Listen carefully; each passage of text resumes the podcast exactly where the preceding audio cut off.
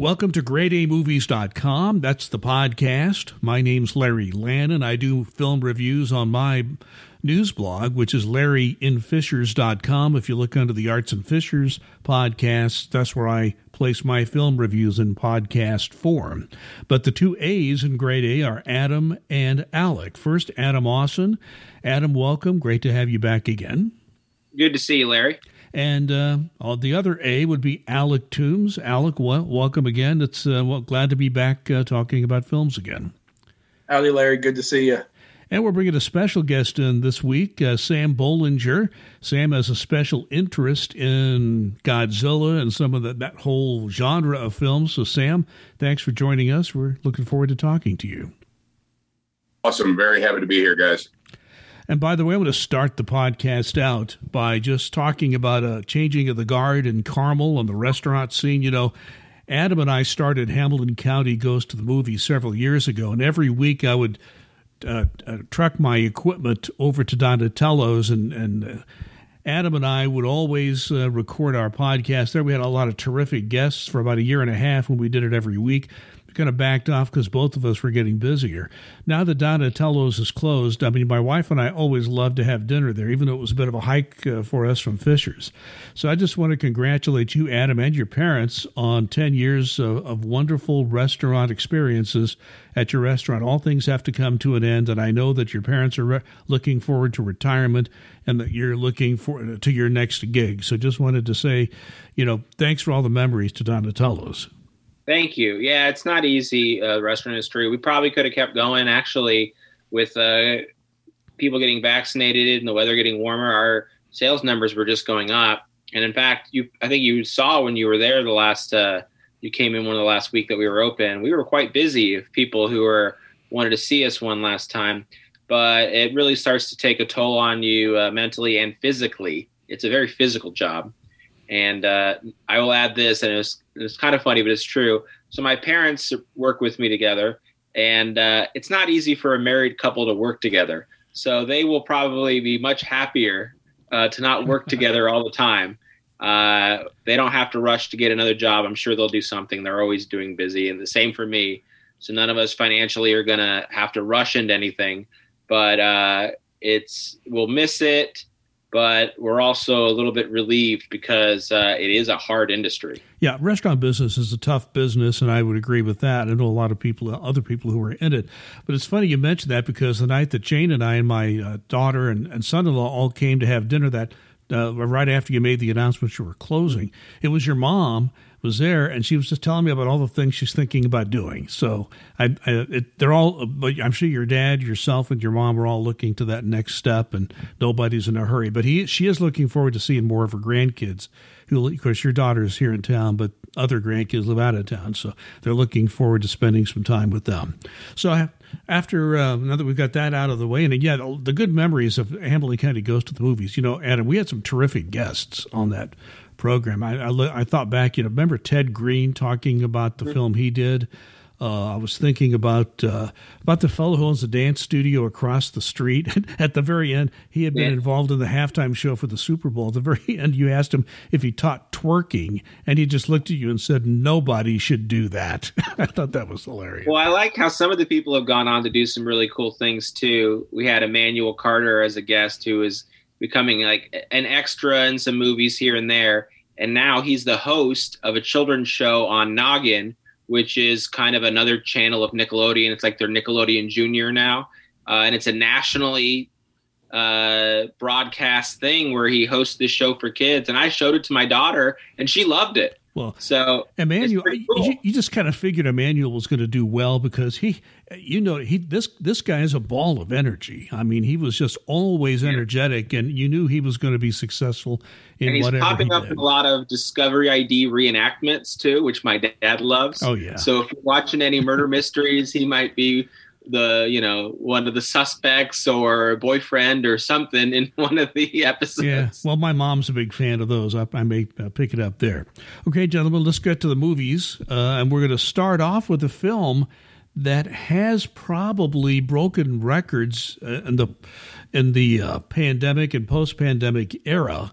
It's Godzilla versus Kong last thing I saw was that internationally, this film grossed 128 million. That was several days ago. I'm sure it's gone up from there. This film has done very well, okay in the United States, but very well internationally because it's one of those films that's live action for the most part. The, the dialogue's not a big part of the film. So we've all been waiting for this film. It's one of those films that came out at the same time at the theaters as it came out on HBO Max. So let's start with Alec. Tell me, Alec, uh, you've seen the film. What do you think? I have. Uh, I I enjoyed it quite a bit. Um, of those MonsterVerse movies that Warner Brothers is making, which includes uh, the 2014 Gareth Evans Godzilla, uh, Kong Skull Island that came out, I believe, in 2017, uh, Godzilla King of the Monsters, which came out in 2019, and now Godzilla versus Kong. It's near the top of my uh, my list. Uh, I might like Skull Island better, but I think it is one of the better movies in this franchise. And what I, uh, what impressed you about this film? Why did you why do you give it such a high rating? I just thought it was fun. I thought it was really entertaining. Um, probably helped. I did see it in IMAX. Um, I was somewhat nervous seeing it in IMAX. A lot of the times going to the theaters these days, it's been pretty desolate. Not not a lot of folks there. Uh, the night I went, every single seat that could be sold was sold. Hmm. Um, I, I, was clinging my mask very close to my face. Uh, I actually took my little brother. I'm a big brother in the Big Brothers uh, Big Sisters program. He loved the movie. He wanted to take his mask off at one point, and I was like, "No, no not sir. yet. Yeah, no, no sir, not time yet." But well, uh, he loved it. it. It's it's very much a movie. He's he's 12. It's a movie for 12 year old boys and the 12 year old boy inside us. So um, I I loved it. Well, let me go to Sam Bollinger. This is right up your alley. This is your kind of film. Um, when you saw this film, what was your reaction? As a uh, you know a, a, product of my upbringing, you know I, I, have loved all of these monster movies since I was a child. Um, you know, I mean, I I have a massive collection of the original Japanese ones. I mean, I've, I've got one playing in the background just at all hours of the day. Um, so when Warner Brothers took over and got the rights and they started this MonsterVerse thing, you know, I, I was I was excited to see what they would do. Um, you know, so going back to 2014, I thought, uh, you know, their first iteration of it was a fun, entertaining movie. I agree with Alec um, in regards to Kong Skull Island. In my opinion, is probably the best in this series. Um, you know, in, in, terms of the next two and even this new one, um, I, I kind of honestly, you know, I dropped my expectations a little bit just because I know I'm such a fan. Um, but you know, as campy as all these movies are, they're fun. You know, I again, I completely agree with Alec. Um, it's fun, two hours of entertainment.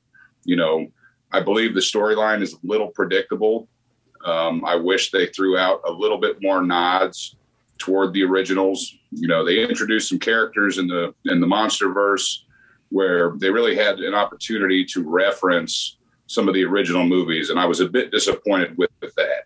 Um, upon watching it a second time, I really, uh, you know, kind of got over that initial knee jerk reaction. And again, I mean, it's it's a great movie. You know, definitely worth a watch. Now, when you say you have the original Godzilla, is that the original Japanese version dubbed in, or the one where they brought in Raymond Burr for some of the scenes?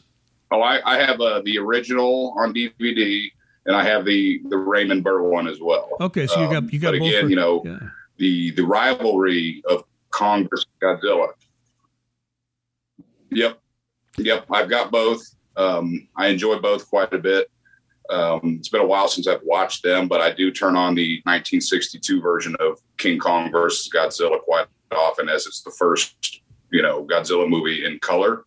Um, and it was a good opportunity back then to release, you know, or to to provide even more exposure for Godzilla here in the United States. Um, and you know, one thing I worry about with this, well, worry is not the right word. I think we're going to see a lot more Kong moving forward than we really ever have, um, which can be a good thing. Um, but I'm a, I'm a fan of the true king, uh, and that is Godzilla. Okay, uh, let me. If you're if you've got both versions, like the original Japanese and the Raymond Burr, that that's the test. You're you are a real Godzilla fan. Let me go to Adam Aasen. You've seen this film as well. Uh, weigh in on this. I'm more of a Kong guy than a Godzilla guy. I think there's a little more humanity with Kong, a little more emotion with the face. Um, I'm one of the few people that actually like the Peter Jackson. Well, maybe not few, but the Peter Jackson King Kong, which I thought was great, despite the fact that um, you know you might need to shave your face by the the end of seeing it. It's like what four hours long. It's and you don't you don't even get to the island until like an hour and a half. So it's still pretty good though, and they had breakthrough special effects. I like the old the old was it 30s mm-hmm. King Kong. Uh, it's kind of uh, crazy to think that those special effects, which may look cheesy nowadays, they were breakthrough special effects at the time, and people didn't know how they figured it out. People were getting scared in the theater during that original King Kong, and if you watch it with an appreciation of film history, it does actually hold up. It's not a bad film to watch nowadays. Some of the older films that you watch only for historical perspective, you're like, all right, I don't really enjoy this, but I'm learning how the films are made. I kind of enjoy still the old King Kong. It's still fun to watch. And I really liked uh, Kong Skull Island. I thought they did a great job of not only making King Kong likable, but they had good human characters, which has always been the flaw in any Godzilla or King Kong movie is that you really didn't care about any of the humans or what they were doing. In Kong Skull Island, which was directed by Jordan Vogt Roberts, who did a great job with uh, a small indie flick called Kings of Summer. Um, you know, Samuel Jackson, John C. Reilly, a couple of the guys from that movie Straight Out of Compton were in it too. It was great. I enjoyed it. Um, you know, I didn't like Godzilla versus Kong as much as Kong Skull Island uh, partly because I didn't care at all about the human characters. Now, the actors, they didn't do anything wrong. They were fine. And the material and the lines they were given, they didn't make me sigh or groan with, oh God, that was a corny line. It was serviceable. It was fine. It moved the plot along. It didn't add anything, but I also don't think it detracted anything. The human scenes were there to get us logically to the point of these two titans fighting. And when they do fight, the special effects are great. I would recommend, I know you can stream this on HBO Max. Get your biggest TV in your house with your surround sound system if you don't want to go to a movie theater. You will enjoy it much more than if you're watching it on your phone with headphones on uh, on a subway train. Uh, you've got to watch this in a big screen to really enjoy it. Don't expect great plot, Oscar worthy acting, and I think you'll have a good time. I'm you. You took the words out of my mouth. Uh, I, my favorite Kong film is still the original Kong film from the 30s, and and Adam is exactly right. You know, I grew up. Uh, Channel Four was the independent TV station in Indianapolis, and I grew up as a kid. My brother and I would love to watch science fiction movies on Friday and Saturday nights, and they would run King Kong all the time. And I've had the same thought you just expressed. What were those theater goers in the 30s who had never seen special effects like that? Okay. What were they thinking? There, there were some people running out of the theater, thought Kong was going to come right out of the screen on them. Uh, he, on top of that uh, uh, Empire State Building, was a new special effect that uh, moviegoers had not seen the, what I liked about the original Kong film was that there was a great story. The screenplay was written very well, and I loved the story. And uh, you humanize Kong a little bit. In this film, to getting to, to the one we're talking about today, I, I it seems like I always have the job of being Debbie Downer when we're talking about films. I have to give this one a D plus, and I do so sadly. And it's not because the special effects weren't good; they were great. They, they're I actually think there were a few surprises in this film. I liked the way they used sign language. Uh, I thought that was interesting. Uh, and I also thought that they introduced something different toward the end. I won't spoil too much for you, but there is uh, an aspect of the whole uh, uh, battle between Godzilla and Kong that comes in at the end that I thought was an interesting plot twist. The problem is they had some great actors, and I think to the extent they had any any dialogue, it was well done. But the story was almost all about the monsters all the time. And, and I think they needed a little more fleshing out of the story. I understand that that's where the, the focus was, that the producers and the director wanted to, to highlight these monsters. But it got to the point where I think we lost a little something where the story could have been more interesting. I have one question, though, that I, I have always asked when I see a film like this. Why is it that the, uh, the gadfly uh, blogger and uh, podcaster always seems to be right. the conspiracy theorists, they, nobody pays any attention. Even the scientist who thinks he's got it figured out can't even sell his books because the other people in the science community have shunned him. But of course, he's the one that's right. I always thought that was interesting, and that that's that's and that's always true in real life. If you get on Facebook or the internet and you see these bloggers, uh, you know these Q types, they're always okay. I'm not even getting into that. you gotta trust the guy in the tinfoil hat. I think is what Adam's saying right now. Well, I'm going to talk a little later about an HBO documentary about QAnon, so save that. We actually will talk about that a little later. So, Larry, um, who do you think this movie's for, though? I mean, what do you think the audience is? The, I mean, I think the audience are people who like science fiction and like monster films. And and I say, yeah, you gave them the kind of meat and potatoes they wanted. But I think the best to me, the best monster films have a human story or they humanize the monsters. Remember how Godzilla, I mean, King Kong had the history going back to the 30s, but Godzilla really came out of the fact that Japan is the only nation in the world to ever be attacked by nuclear weapons.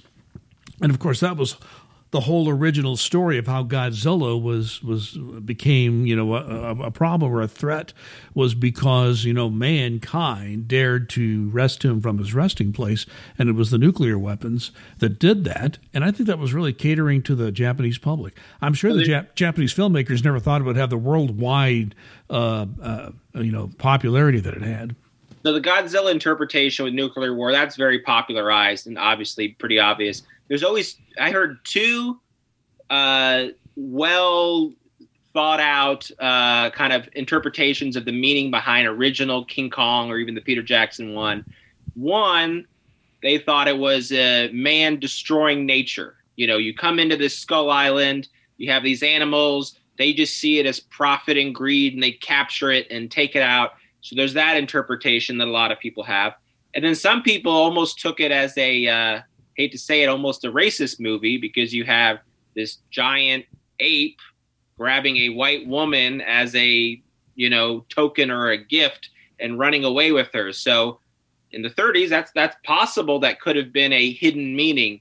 So there are different people trying to analyze it. And you're right, Godzilla has the nuclear themes. Um, we didn't get any of that deep analysis with Kong versus Godzilla, but I think we got a lot of fun. Well, no, and and if if what you want to see are battles between really neat battles between the monsters, you've got that. If that's all you're looking for, God bless you, you have that. If you're looking for any kind of story to pull it together, that's a little loose and, and uh, loosey goosey, if you want to ask me.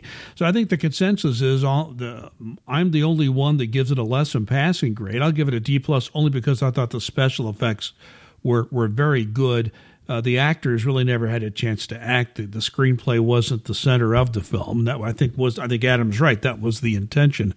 So uh, we're saying all three of you recommend it. I don't, and I, I, I, assume that's the consensus at this moment. The consensus is you guys liked it, and, and I'm the the one Debbie Downer in the group. Any other comments before we move on? Yeah, I'd, I'd love to say something real quick. Um, a quick shout out to the Tibbs Drive-In movie theater. Last weekend, they were doing a double bill of the uh, the new Godzilla versus Kong, followed by the original 1933 King Kong flick. So I know my parents got down there and really enjoyed their evening. Um, you know, to go back to you know the target audience for this particular movie. You know, as as such a fan of these monsters as I am, you know, I mean, it had a lot in there for me so obviously, I will pick it apart a little more than you know your average viewer. Um, but I think they are doing a pretty good job at trying to introduce these you know characters who, for the most part, they've been around since the 30s, 50s. Um, you know, even while introducing some brand new ones, giving some nods to the originals as well. Um, again, I, I give it probably a C plus B minus. It's a lot of fun, great effects. Um, you know, I, I, just wish the storyline wasn't so um, you know, it, it, gets a little predictable. But you know, maybe I feel that way because I've I've watched all of these movies for my entire life. Okay, Sam, appreciate your comments. Anything else before we move on? Okay, oh, sure. Go, Adam, go ahead. I'll, I'll go out. I'll go first. Um, there was one issue I wanted to bring up. Adam said he didn't care about any of the humans in the movie. I, I really enjoyed uh, the, the little girl, Kaylee Hottle, in the movie. I felt like she and Kong were the emotional crux of the movie. And the movie is very biased towards Kong, which is probably perhaps why why I enjoy it more than Sam. And I agree with Adam. I'm more of a Kong guy as well. I, I dig pretty much every King Kong movie. Um, and this is more a Kong movie than it is a Godzilla movie, in my opinion. Um, other than John C. Reilly in Skull Island, I think the actors in this movie registered more than any of the other actors had in previous installments in the MonsterVerse, and a lot of that I think is through Kaylee Hottle and her relationship with Kong. Okay, Adam, your I, thoughts? I think, and you mentioned John C. Reilly.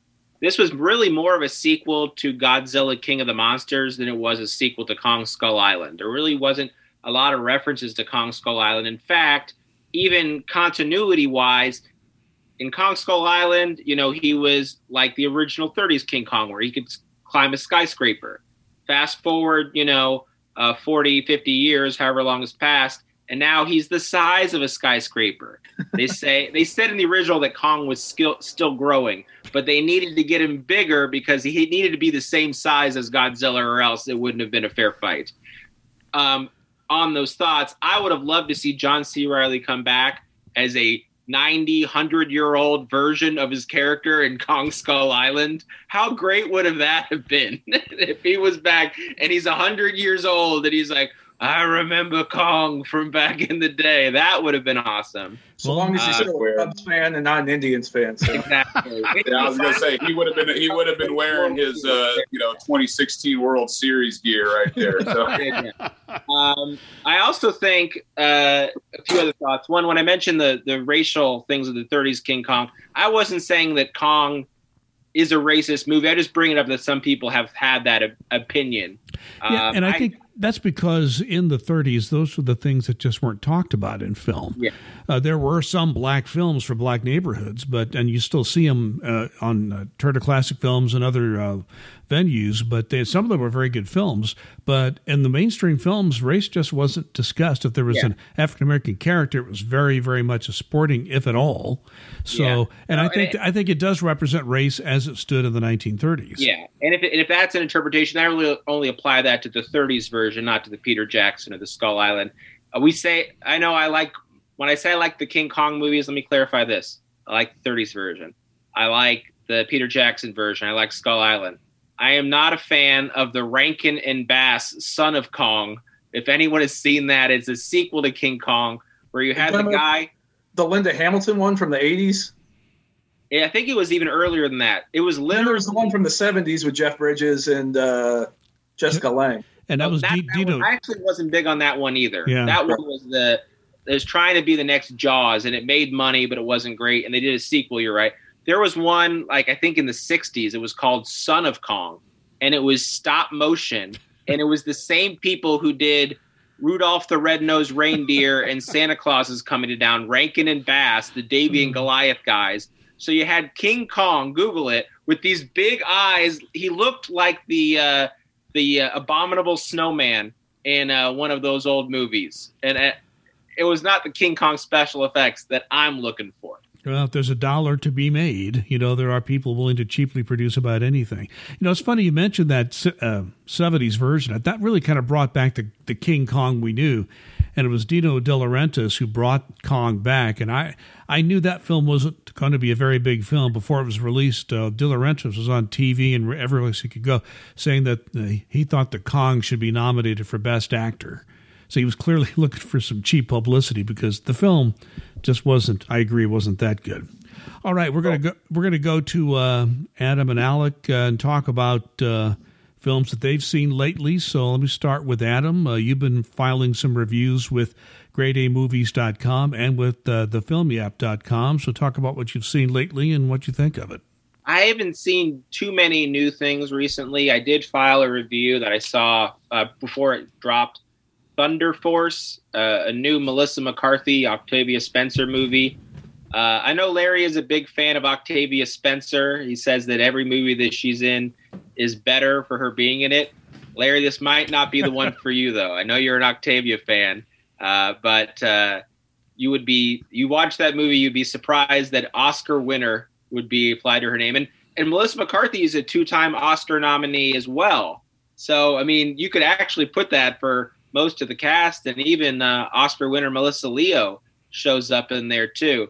It is another Melissa McCarthy comedy. You know, if you like Melissa McCarthy comedies, uh, to me, she's a much funnier actress in films directed by Paul Feig, who did Bridesmaids, Ghostbusters, The Heat, and uh, Spy. Those films are actually pretty enjoyable. This is one directed by her husband, Ben Falcone. Uh, I don't want to tell her to make career decisions based on who she's married to, but uh, he hasn't had the best record for the movies that she's been in, and that's shown by the critical score on Rotten Tomatoes. They're usually 30% or lower for the ones that he directed. But here's why he keeps working and she keeps working. The movies make money. Even the worst movies, like Tammy, which was terrible, uh, cost 20 million, made a 100 million at the box office. Basically, it's the Adam Sandler formula. Make a, a movie inexpensive, have a trailer that has all the best jokes in it. You need five good jokes. That's it. Five jokes that you can fit into a trailer. And then boom, there you go, a $100 million. So that's the formula. Uh, there is one funny part of this movie. Jason Bateman plays a villain with lobster hands, and it's so stupid that you kind of laugh. But it's not enough to really recommend the movie, except if you already have a Netflix subscription, you aren't paying anything extra.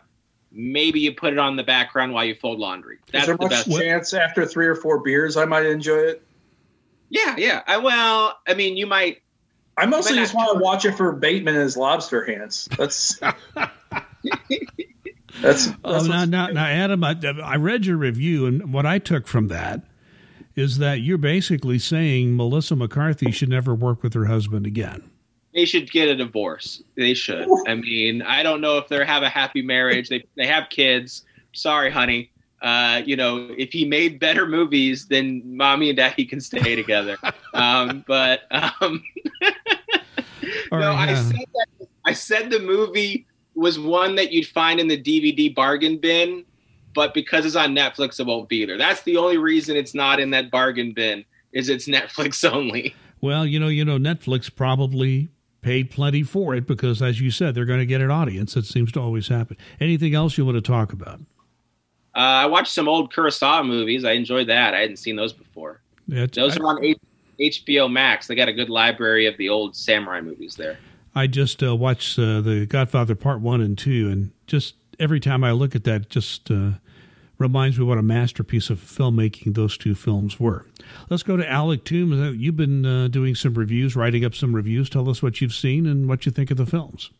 Sure. I published a review this morning for a new movie. It's playing in theaters called Voyagers. It's a science fiction movie uh, written and directed by Neil Burger, who uh, folks may remember as the filmmaker behind The Illusionist, the uh, Edward Norton magician movie, as well as uh, Limitless, a movie with Bradley Cooper from about 10 years ago where he took a pill that made him super smart.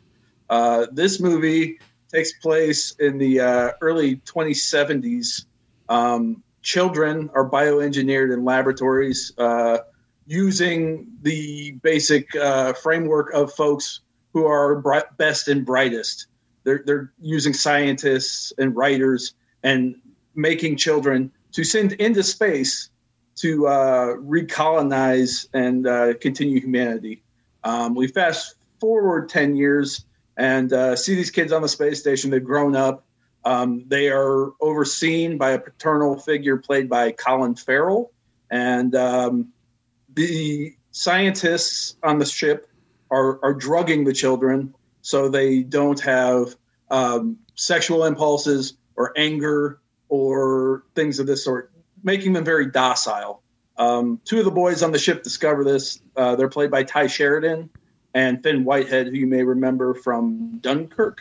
Uh, they stop taking the drug and uh, suddenly become attracted to uh, their shipmate, played by Lily Rose Depp, daughter of Johnny Depp. And the movie kind of becomes a space bound Lord of the Flies from there, uh, kind of mixed with the movie Passengers, kind of a crappy movie from about five years ago with Chris Pratt and uh, Jennifer Lawrence. I liked the movie. Um, I thought it was pretty well made. I wish they'd gone a little further with some of these things. Uh, they want the movie to be sensationalistic, but it's not sensationalistic enough for my tastes. Okay. Anything else you've seen you want to mention before we move on? I didn't write a uh, full review of it. I just wrote a little blurb. But the movie Nobody is currently playing in theaters. It's an action movie starring uh, Bob Odenkirk, uh, who's best known for Mr. Show, an HBO show from about 25 years ago. Actually, probably longer than that at this point. And uh, also as Saul Goodman from Breaking Bad and Better Call Saul. Uh, a lot of the creatives behind the John Wick movies are behind this. And uh, it is essentially a John Wick movie starring Bob Odenkirk and he does the action really well. I think I heard he trained for uh, two years. Really fun, really funny, lots of cool action. In addition to Bob Odenkirk, uh, Connie Nielsen is in the movie, Christopher Lloyd is in the movie, and uh, RZA from the Wu Tang Clan is in the movie. Lots of fun. okay, then uh, let's move on to Sam. I know you're raring to go. Uh, tell us what you've seen lately and what you think of those films. Well, so I've, uh, you know, I, I travel uh, probably four or five days a week uh, for a living. So I, I, find myself in a lot of hotels where you know maybe there's a uh, you know pixelated TV, but I get HBO. So you know, several evenings it's let's we'll just roll with what's on. So recently, I sat down in a hotel in Westlake, Ohio, and I found myself watching um, The House with a Clock in Its Walls, the Jack Black film from a couple years ago um, you know, I, I am I'm, I'm 28 years old and I've kind of stayed away from some movies more meant for younger audiences. But you know, I, will I'll give that movie some serious credit. It it kept me going. Um, quite enjoyed the film. Um, you know, other than that, I'm really just uh, like I said, knocking out some uh, quick comedies left and right, um, comparing.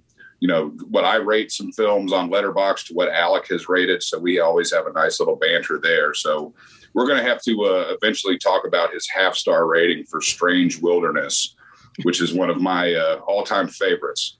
But uh, we can get into that later, Alec. yeah, we'll uh, save that for the end here. Uh, let me just talk about three films, and, he, and uh, Sam just talked about HBO. I, I, really enjoy most of their documentary films. I saw three of them lately, and I can only recommend one. So let me go, just go over all three of them the first film that I saw, and, and you know, as you probably know, HBO does this a couple of different ways. HBO uh, sometimes will uh, do a series of uh, like a six or seven episode series. Sometimes it's just one film. Well, this is now this is one film. It's called The Day Sports Stood Still. The Day Sports Stood Still, I thought was going to be about the COVID situation, when everything closed down, there were no sports. All the TV networks were playing Super Bowls and World Series and NBA championships from years ago, just trying to find something to, to fill up the weekend time. Particularly ESPN was absolutely starving. They were doing some some other kind of programming. But so I thought the day sports stood still, about an hour and a half documentary, would be about that.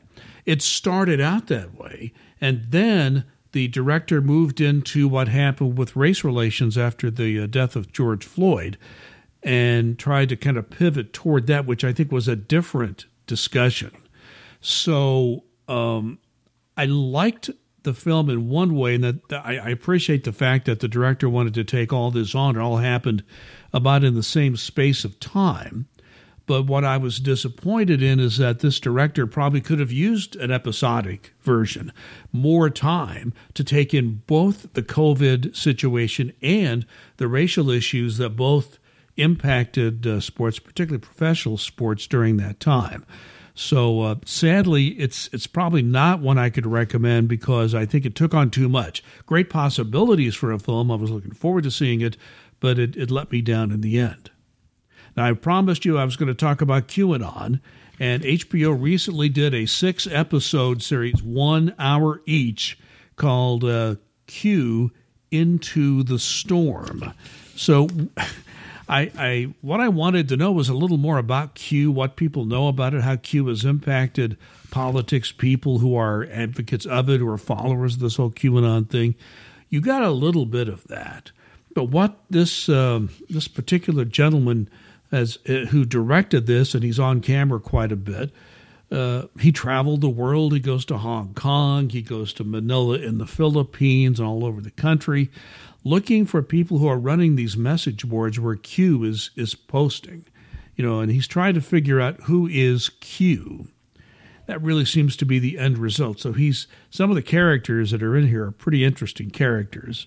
Uh, as far as the people running these message boards, the technology behind these people who were promoting QAnon. So you get, I don't know, I found it to be, this was one of those situations, they could have had an hour and a half and it would have been enough for me instead of the six one. Scary. Uh, it was strange. let me t- let me let me tell you why. Because you look, you, it kind of goes all over the place. They tell all these personal stories. He feels sorry for this one fellow who who's severely disabled and ran one. And he actually helped him get back to the United States, lend him some money. He felt so sorry for him. The, the director did. He's kind of you know gets to know these people. Well, in the final episode, he basically makes an argument as to who QAnon is. And if QAnon is this guy, it's not who you think. It's not somebody in the military. It's not somebody high up in the CIA. It's this guy who basically runs some message board and doesn't. That's why I found it a bit on the strange side. And the problem was the fellow that he says he thinks is QAnon. If you watch all six episodes, this guy's in every episode, one way or the other, and he constantly contradicts himself. So it's like, I don't really know how you can reach the conclusion this fellow you think is QAnon is because he supposedly slipped up uh, in something he said in an interview when really he probably just was contradicting himself as he had done before. So he may or may not be QAnon. I won't give away everything, but uh, I'll, I'll, say that much. That uh, it was a disappointment. I wanted to learn more about it, maybe the social aspects of it, why people uh, buy into this. There was a little of that, but with six one hour episodes, you think he would have gotten into that more. Instead, he delves into the lives of these people on these message boards, and it's uh, it just. I would use the word boring at times, and they try to make the big revelation at the end, and it just didn't hit me as as something that uh, is believable. Conspiracy fact, theories are get they get tiresome after they're funny for like 20 seconds and then when someone keeps talking about it for minutes and minutes you're like all right, all right i gotta do something else. Like yeah. that did anyone see room 237 it's the documentary where it's a bunch of conspiracy theories about the shining and how kubrick faked the moon landing and so and i'm a huge fan of the shining the book and the movie. So i thought oh this this is great. It's a documentary on one of my all-time favorite movies and I I couldn't finish it. I was like, all right, all right, this is uh I'm just like uh-huh. I think a lot of people who looked at that said, "Why am I wasting my time with this?" So yeah, that that didn't work. But I do I have. Def- I'm sorry. Oh, I'm you had something sam Go ahead, bud. I, I definitely caught some of that. Um, you know, a couple episodes, bits and pieces of it of that Q docu series on HBO while sitting in hotels, and you know, like you said, it was a boring. Was kind of the way it came off to me. So, no, I agree with you. Yeah, I wish it, it, had a potential to be a great one. That's why I watched it, and I kept waiting. Okay, let, us get let's move on here. Let's get to something. Now, the third one is the one I think is the best of them all, and this is a case where the director did not shoot any of the film or, or video that was used. Hannah Olson directed this. It's called The Last Cruise. It was a cruise ship that uh, got caught up in coronavirus as it was uh, as it was see as it was beginning to dock. I believe there were Japan, if I remember right. It could be wrong, but this this cruise ship uh, started having an outbreak of coronavirus as cor- coronavirus was spreading throughout the world. You know, when they first sailed, it was nothing. Then when they got back, it was it was everything. All the director used were, were videos taken by um, the people who were there. In other words, uh, they were he she just collected all of the cell phone videos she could find from the crew and the passengers and uh, interspersed a few TV news reports to kind of give some context as to what was going on. You know, all I can say is this film, this is like a Stephen King novel, but it's real and that's it's scary. This is genuinely scary in my view. So the la- it's only 40 minutes long, and it still had a major impact on me. It also uh, showed a few other things people wouldn't necessarily know, like the, the, the sort of life that's lived by the crew members. They, they have very small, difficult places to stay, the crew members on these cruise ships. Most of them are from third world countries and just they're trying to earn some money for their families wherever they Indonesia was one nation where a lot of these people came from. And at the very end uh, nations around the world including the United States and others intervened with the governments uh, that where, where, the government where where the uh, ship was docked and got the passengers off. But these Indonesian crew members you know were being stuck. They were stuck on this this ship and they couldn't get off. So finally they've recorded a video on one of their phones and smuggled it out somehow. It was difficult for them to do it. And the president of Indonesia, or prime minister, or whatever, uh, saw it and they immediately rescued those people. It's like, you know, it's just one of those situations where we're just looking, and if, if you uh, edit it the right way, you can come up with a very scary film. I found The Last Cruise to be genuinely scary. Hannah Olson uh, deserves tremendous credit for taking a 40 minute documentary and making it something very compelling. So I would recommend it if you have HBO. That's what I had. That, those are my three documentaries. Did you ever watch my favorite HBO documentary that I keep talking about? Class Action Park, the one about the terrible theme park. Oh. I really I want to do a double bill of that and Action Point, which I guess was the fictionalized account of it. No, no. Class Action Park is really fun and it's all true. I think Larry would like it. You should watch it and report back. No, this this was HBO or Netflix. HBO Max. It's, it's on HBO Max. Okay, I, everything's on HBO Max, so yeah, we can always find it there. It's uh, one of those true stories that is so unbelievable. You're like, this couldn't have been true, and then you see the footage, and you're like, whoa, this is true. well, let me just ask, kind of go round robin on this one uh, before we wrap it up. Uh, I've just got my second uh, Moderna vaccination yesterday. I'll be fully vaccinated on April 23rd. More and more people are becoming vaccinated. More and more people are going to feel more comfortable going to a movie theater. You may still have to wear your mask, but at least the fear of getting coronavirus will be reduced. Uh, so how will the high vaccination rate, the continuing vaccinations, even down to age 16 and may go lower than that here in the near future? Let me ask. Uh, let me ask Sam to start with this one. Do you think the the film industry is now going to finally get people back into the seats of the movie theaters? I think uh, there's certainly going to be an upswing in it. Um, I know, you know, living here in Lansing, Michigan, we've had it a little bit differently than you guys have south of me. Um, you know, our, our, cases are unfortunately rising um, as some of these variants have shown up, but we are certainly getting vaccinations out there pretty quickly. Um, I know the city of Grand Rapids has been doing a great job. Um, I just got myself on the list.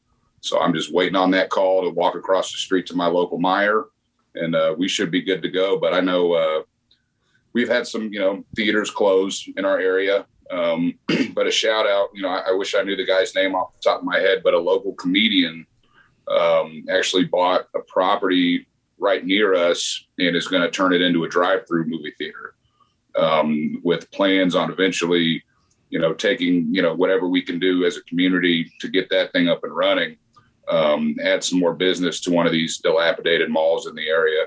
So I, I'm excited. I'll I'll drive across the street and go, you know, watch whatever sitting in my car with my wife. We'll be good to go. You know, I, I so much loved drive-in films. You know, I, I grew up with drive-ins and went to them all the time. Loved drive-in theaters, and the only one in the area is the Tibbs. That's a long way from where I live, so it's a you know if you and plus they don't start the films till pretty late. It's kind of hard for an old guy like me to to drive home in the middle of the night. But uh, I really do miss the drive-in movies, and uh, it's really nice to know that you're getting creative uh, there in Lansing. Uh, I think we've lost Alec for the moment. So let me ask. Oh, there he is. Okay, you had your head down. I was wondering if you left us there. Make taking no, notes, being studious there. I don't know what you're doing, but tell me, uh, are people ready to to get back into the movie theater? What's your view? If my screening of Kong or Godzilla versus Kong is any indication, you betcha people are ready to go back. I wish they'd stay home so I could go to the movies and be there by myself uh, and get some distance, but. It was actually fun seeing a, a, a, lively, raucous movie with a big crowd. There were young kids there who were pumped. I had a conversation with a kid, I think he was probably 11 or 12 after the movie, who was talking with my little brother. and they were both fired up talking about different monsters. So I mean, it's good. We're, we're keeping our distance. We're trying to be safe. We're wearing our masks, but uh, I think people are ready to get back to living, and uh, hopefully uh, we can do it safely. You know, Adam, I'm beginning to wonder, uh, just myself, how will the films do that are not big, raucous special effects films? They, i have got to believe that they're still going to be popular in the movie theater. Yeah, I, I think that it's hard because so you need something that is available only in theaters.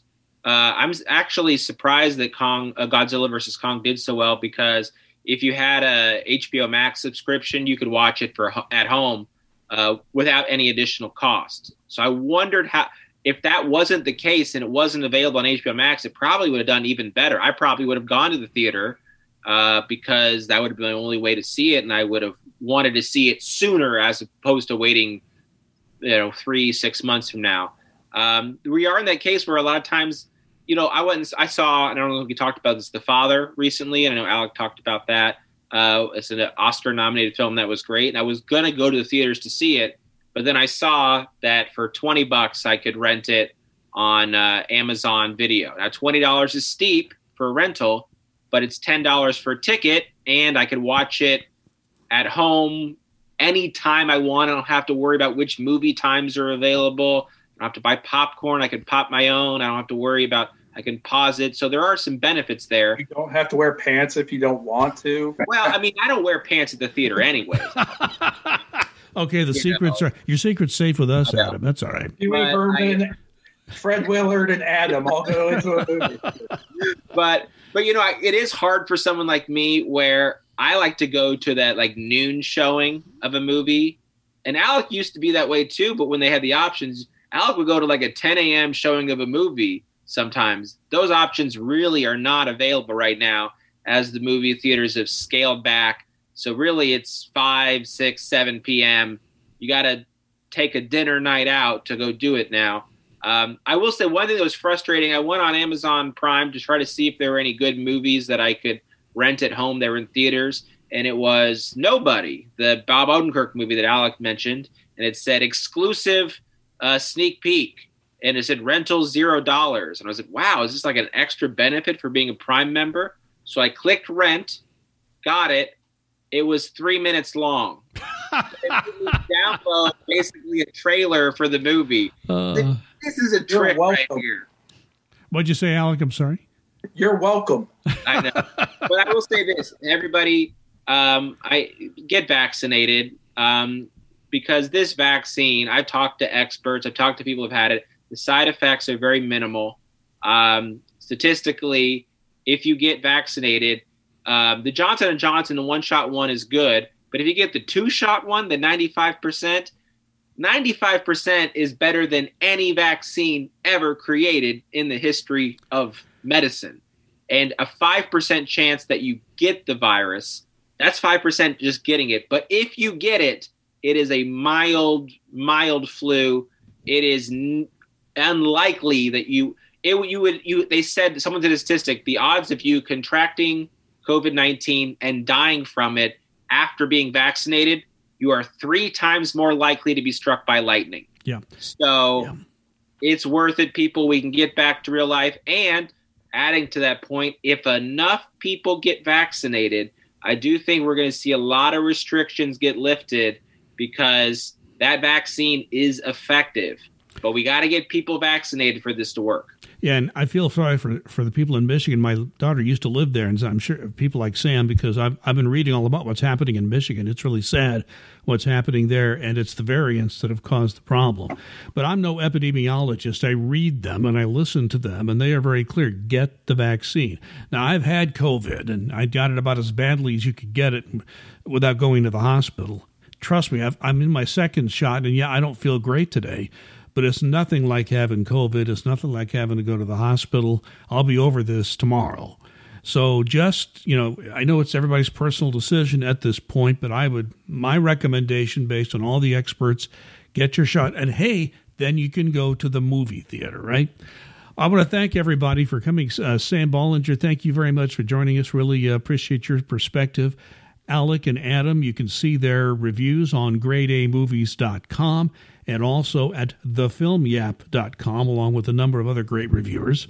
Uh, you can read my reviews at uh, larryinfishers.com. On the very top, you'll see several Arts and Fishers podcasts. I do mine on the podcast platform, and uh, I hopefully will have some up here in the near future. So I want to thank everybody for listening. Thank, uh, thanks for uh, being a part of this. We, we would appreciate it if you would just maybe add a comment if you're on a platform where you can uh, comment on this or give it a rating. We would always appreciate that kind of feedback, or just let other people know and send a link and. And uh, we would appreciate that if you enjoyed this. Sam said he enjoyed the, the, the podcast. We hope you will have other people you know who would enjoy it too. But in the meantime, I would ask everybody to please be safe and be kind.